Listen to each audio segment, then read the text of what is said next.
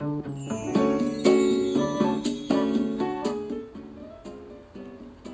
こんにちは、甲斐まりえです。いつも聞いていただいてありがとうございます。感謝しています。今日はですね、カレンダーのお話です。カレンダーについてなんですが、皆さんもうすでにですね、2021年のカレンダー飾られてるかと思うんですけれども、こちらの祝日の移動変更もうお済みでしょうか？と言いますのもですねあのー11月27日ですね昨年のこの日に東京オリンピックの大会の特別措置法が可決された関係で祝日が変更になったみたいなんですがもうその時にはすでにもうカレンダーが出来上がっている状態でですねあの前の情報のままカレンダーが発売されてるようなんですね。それが分かりましたのが私が今持ってるカレンダーと手帳とそちらは自分で調達したんですけれども一部知り合いの方にカレンダーいただいたんですね。そちらのカレンダーの中にその祝日が移動しました。あの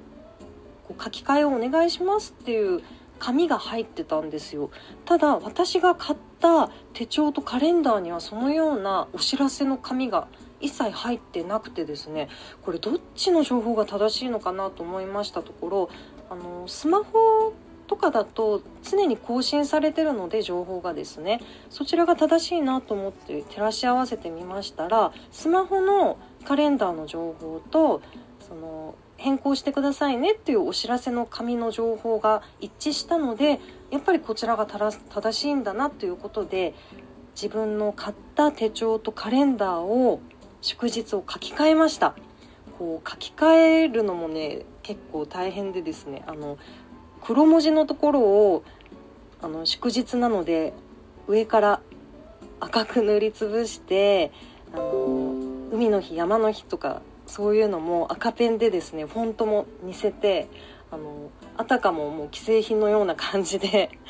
書いたりしたんですけれども何が変わったかと言いますとまず海の日ですね。7月19日月曜日だったのが7月22日木曜日に移動してます。あと山の日ですね。8月11日水曜日だったのが8月8日日曜日に移動したので翌日が振り替え休日で8月9日に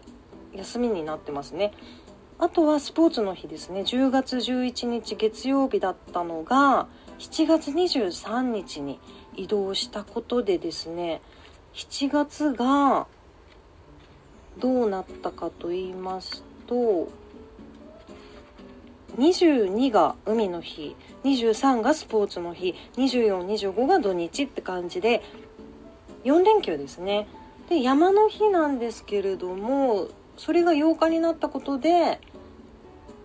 7が土曜日。で8日曜日山の日で9日が振り替休日ってことで3連休。っていう風に変わってるみたいです。もしかしたらこれあの気づかずにカレンダーとかですね手帳を使われてる方もいるかと思いましたので情報共有させていただきました。概要欄の方にもそちらの情報を載せておきます。はいということで今日はですねカレンダーの祝日が変更になってますよというお話でした。今日も素晴らしい一日でしたね。それではまた座布団2枚。